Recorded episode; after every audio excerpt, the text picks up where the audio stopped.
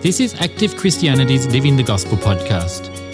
Join us as we explore the different aspects of the gospel according to the Bible and how we can put it into practice in daily life.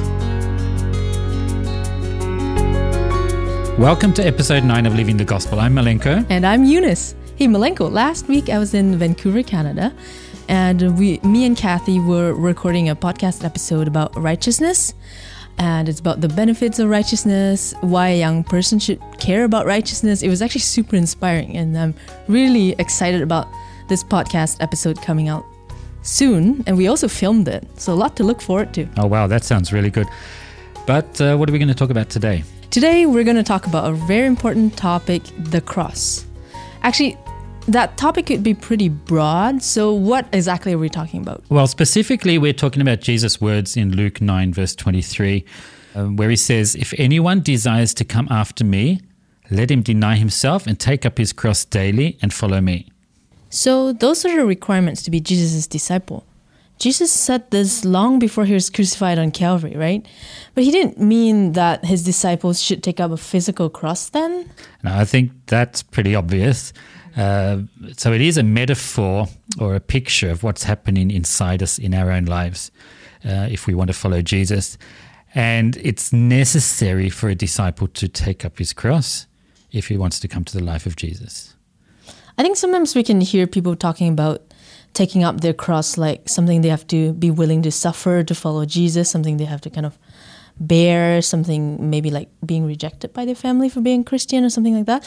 And do you think that it's right to say it like that? Well, it isn't what you'd normally associate with suffering. I think people use this expression to, uh, everyone has a cross to bear. And if that would mean that everyone who suffers hardship is a disciple of Jesus, that would mean just about everyone in the world was a disciple. And we know that's obviously not the case. So Jesus does mean something else. And he talks about that in Luke 14, verses 26 and 27. One of the things he there says is that you have to hate your own life. And I think that's that's the key.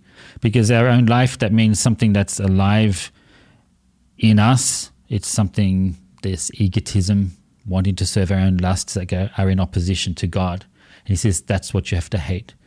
So it's basically denying yourself.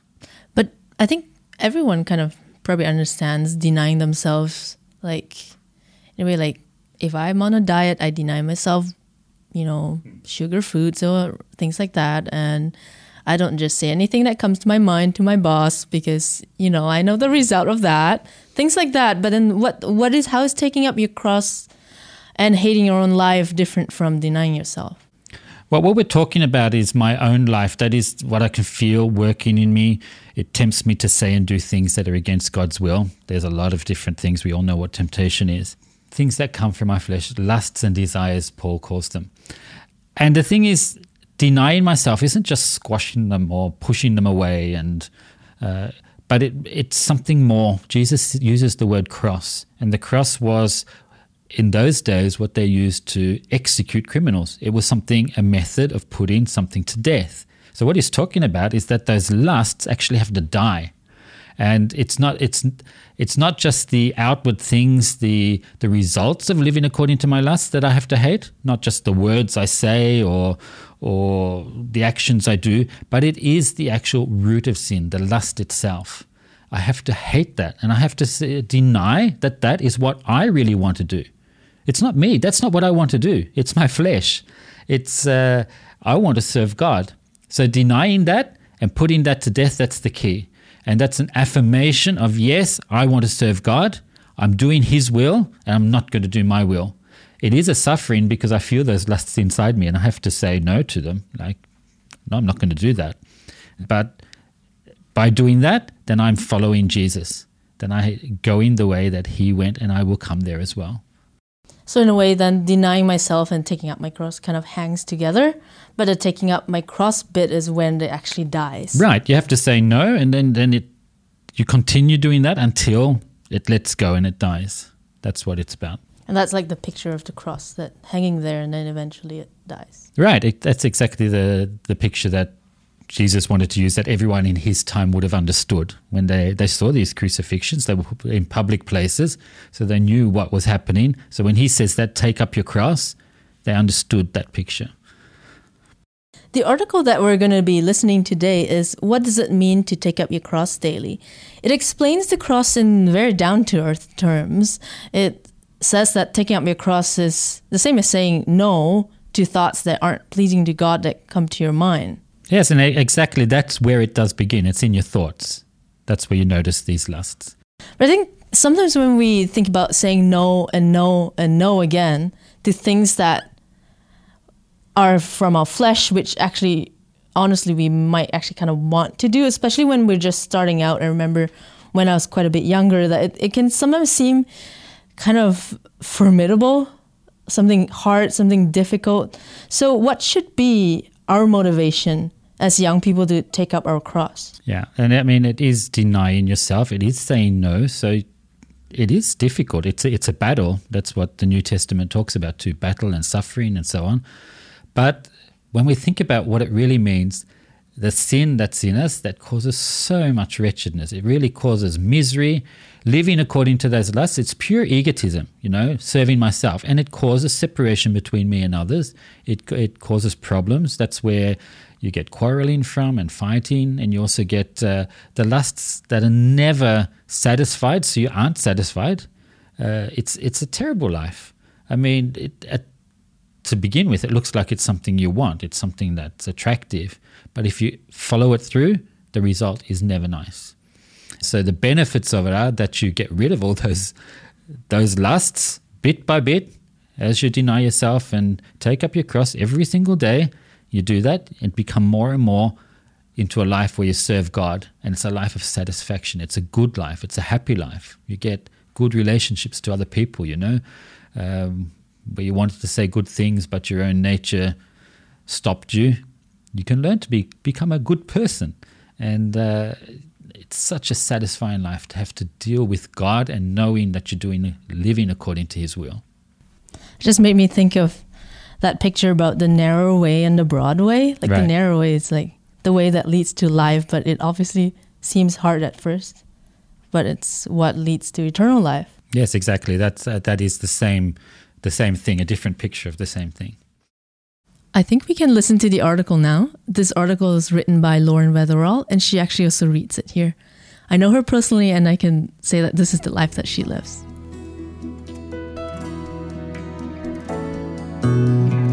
What does it mean to take up your cross daily? Written by Lauren Weatherall. Then he said to them all, If anyone desires to come after me, let him deny himself and take up his cross daily and follow me. Luke 9, verse 23. What does Jesus mean when he says that you should take up your cross daily? To take up your cross is something that has to take place in your thoughts. When thoughts that aren't pleasing to God come to your mind during the day, you put them to death on an inner cross. A judging thought towards your friend crops up, for example, or perhaps a grumbling thought of dissatisfaction for what you have to do today. As these thoughts come up in your mind, you choose to deny them. Your mind stands guard at the door of your heart, and you get to decide what comes through. When a sinful thought pops up in your mind the first time, it's only a temptation, a suggestion from Satan. But you can choose to deny that thought access to your heart. In practice, that means that as soon as you become aware of the thought, you disagree with it. You don't dwell on it. The thought meets a firm no in your mind. You don't permit the thought to pass through your mind and come into your heart. Denying these sinful thoughts is how you take up your cross daily. It hurts to go against what you're naturally drawn to, to deny the thoughts that you naturally tend to think.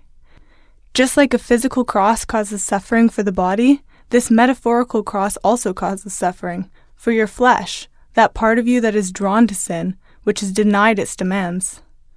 But you have a good reason to choose to do this, and that is what's written in 1 Peter 4, verse 1. Therefore, since Christ suffered for us in the flesh, arm yourselves also with the same mind, for he who has suffered in the flesh has ceased from sin. Let this be your motivation.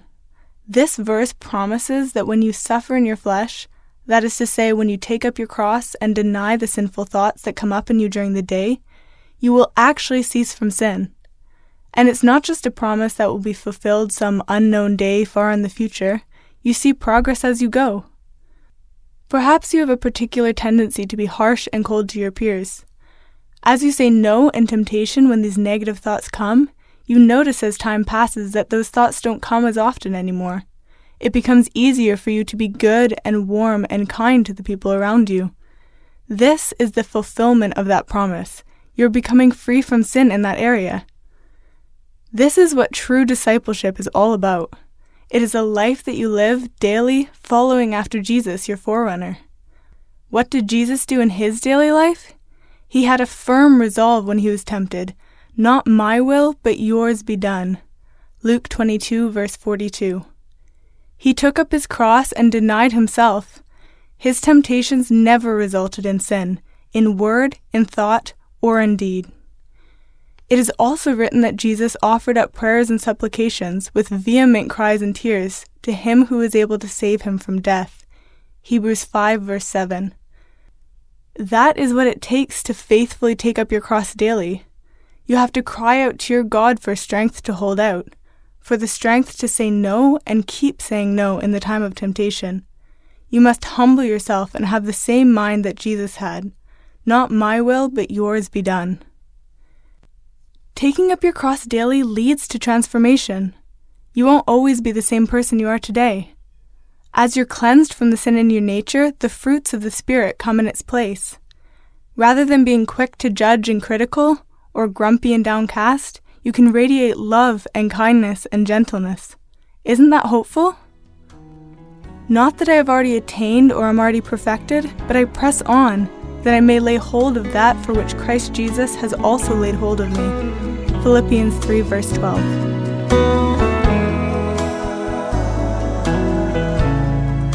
It's so practical. It's just about saying no. And every day as we're taking up our cross, then we're getting transformed. Yeah, and as we heard from Lauren here, it's so hopeful. So there's there's really a lot we can say about this topic about the cross. It is actually the core of Christianity. It's it's life. It's real life as a disciple. It says to take up your cross daily. And I think a day when I'm not conscious to take up my cross is probably going to be a hard day, not least for those around me. so even even so, I do and say things that I regret after, and so the things that I wasn't aware of at the time. So it's all the more necessary for me to take up the cross and put to death the sin that I am conscious of. Yeah, and that, that is another topic for another day about Romans 7, doing the things we don't want to do. But that's all we had prepared for today. So thank you for listening. And if you're interested in contacting us, you can make use of the contact form on our website, activechristianity.org. Or you can write to us on any of our social media platforms. We love to hear from you. We sure do. So bye for now. Bye.